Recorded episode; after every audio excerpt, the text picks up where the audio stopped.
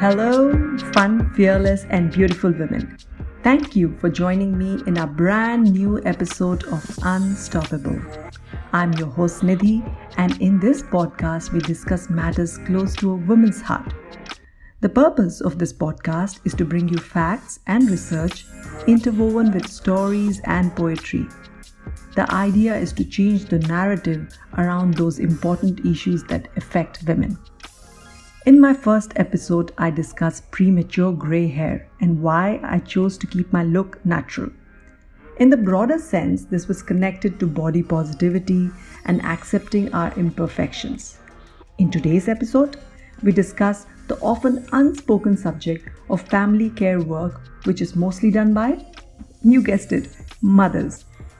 Did you know that globally women devote on average two and a half times more time than men do to family responsibilities. And in developing countries, this number goes up to 10 times more.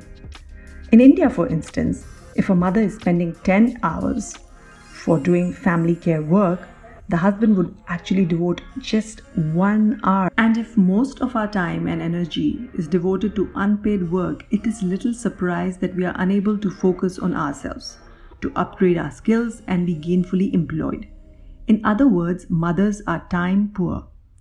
But before diving into our story, I wanted to update you that going forward, the language of this podcast is going to be English.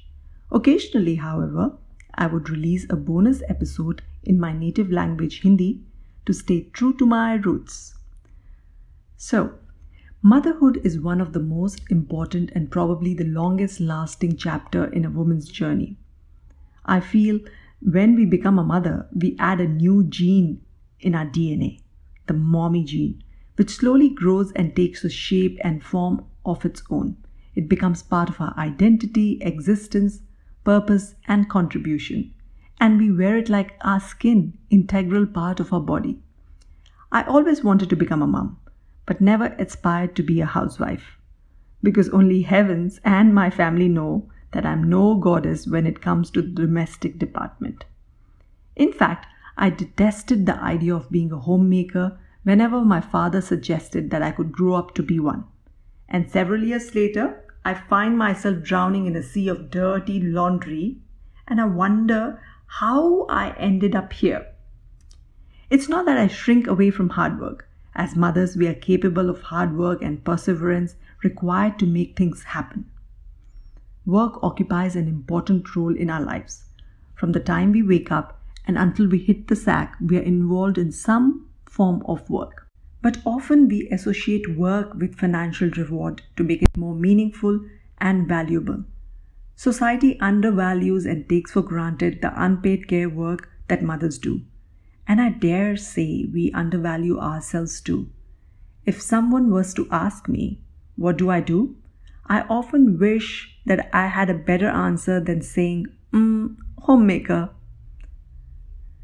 According to the international NGO, Make Mothers Matter, it is estimated that the unpaid care work accounts for 10 to 39% of GDP. 10 to 39%. Let that number soak in for a while. That's a significant number, but still our contribution remains invisible, unrecognized, and unacknowledged by governments, policymakers, society, our social support systems. When was the last time you heard that government offered support programs so that mums can rejoin workforce? Why aren't the social support system designed to propel women free up their time so that they can pursue their dreams?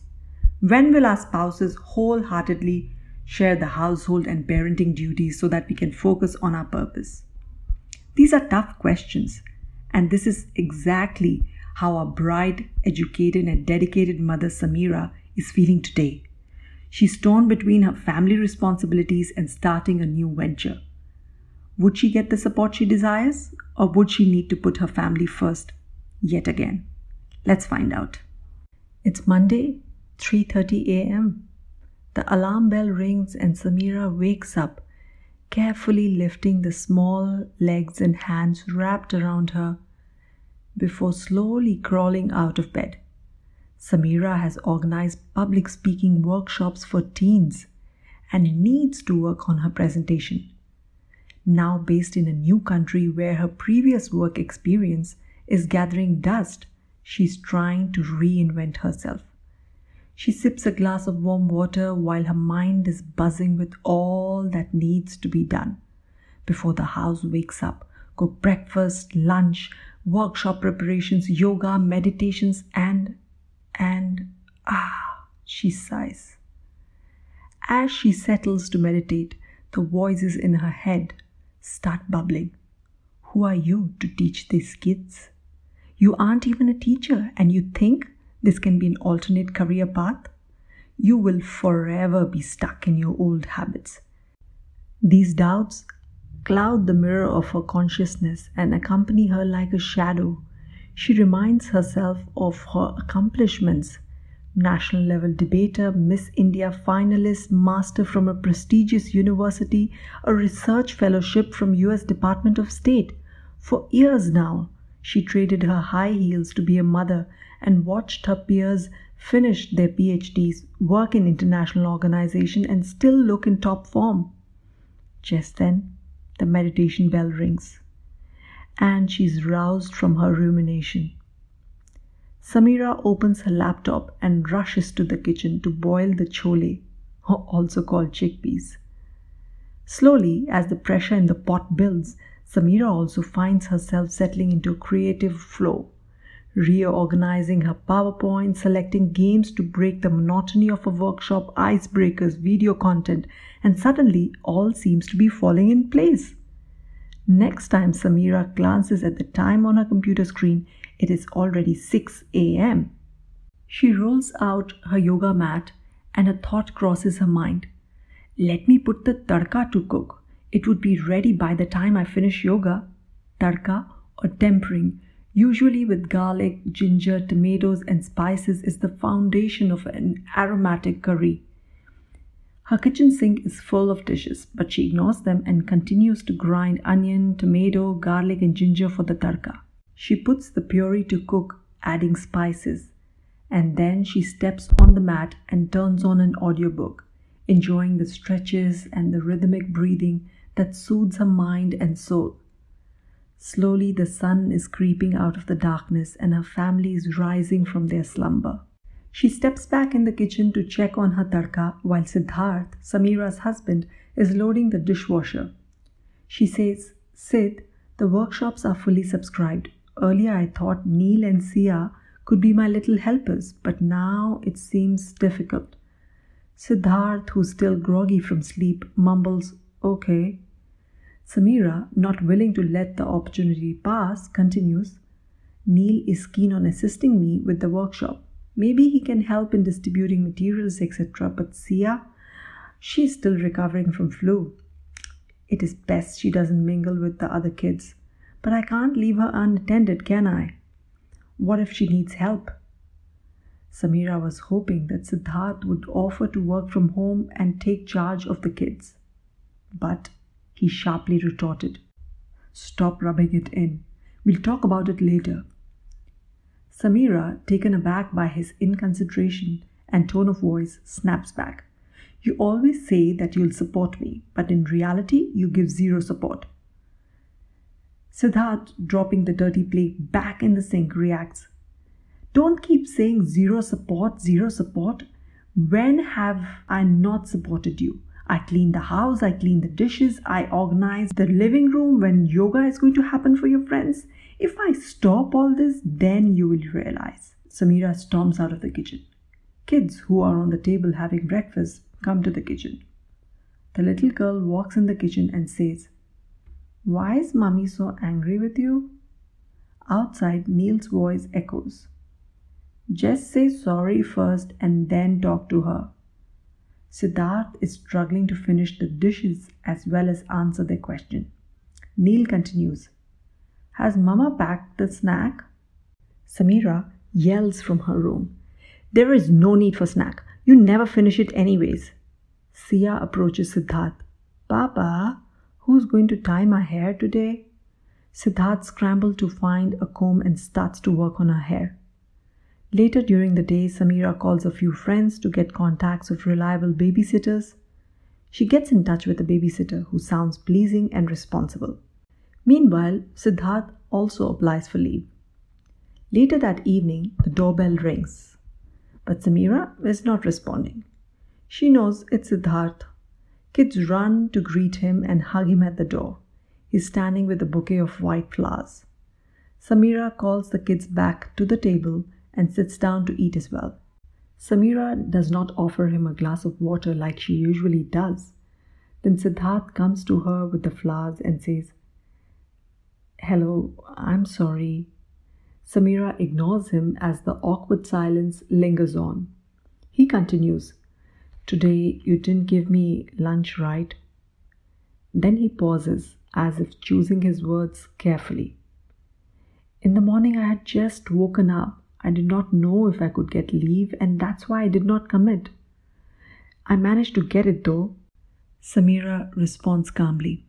Sid, you remember the countless times when things are weighing on your mind and I listened to you patiently and endlessly. The time when you had an offer to move to Boston, and I was ready despite being pregnant, ready to go to Boston winters of minus 20 degrees. We spoke about housing, cost of living, schooling, gun violence, taxes, but you never once thought how I would cope with a newborn in middle of Boston winters and migrate and settle in. Once you express a desire, a direction, it is as if my entire being works to make that happen. I was constantly researching, joining my uni's alumni network in Boston, reconnecting with lost friends who had moved to US, joining Facebook groups for Boston mums, making Excel sheet of expected cost of living, and then we didn't even go. Did I for once express my dismay at the lost cause? And you lost your cool in one morning? Especially when I was caught between taking care of a sick child and running my workshop. Sometimes one single sentence connects all disjoint threads that occurred in the past and shines a light in a dark room where I see you sitting with your entitled self. Since moving here, I've been telling you that I feel something is missing in my life, as if I'm lost. But just when I'm starting something new in this unfamiliar country and I need your guidance just because I'm full of self doubt, you tell me we'll talk later. Even for your small decisions, I listen, I evaluate, and I contribute. Do I ever say, stop bothering me? Every few years, I'm supposed to rise like a phoenix in a new environment, in a new role with more demands on my time. And if I walk away, I stand a chance to be me. But I choose to stay and be your shadow because I love you. Support is unconditional and until the last mile. I think it's about time that I received that kind of unconditional support from you.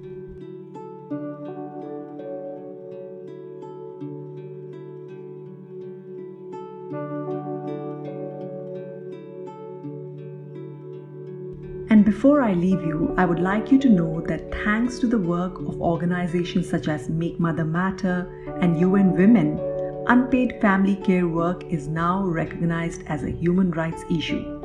It's also part of the Sustainable Development Goals, SDGs as they are popularly called, and it's adopted by all United Nations member states. And I think it's about time.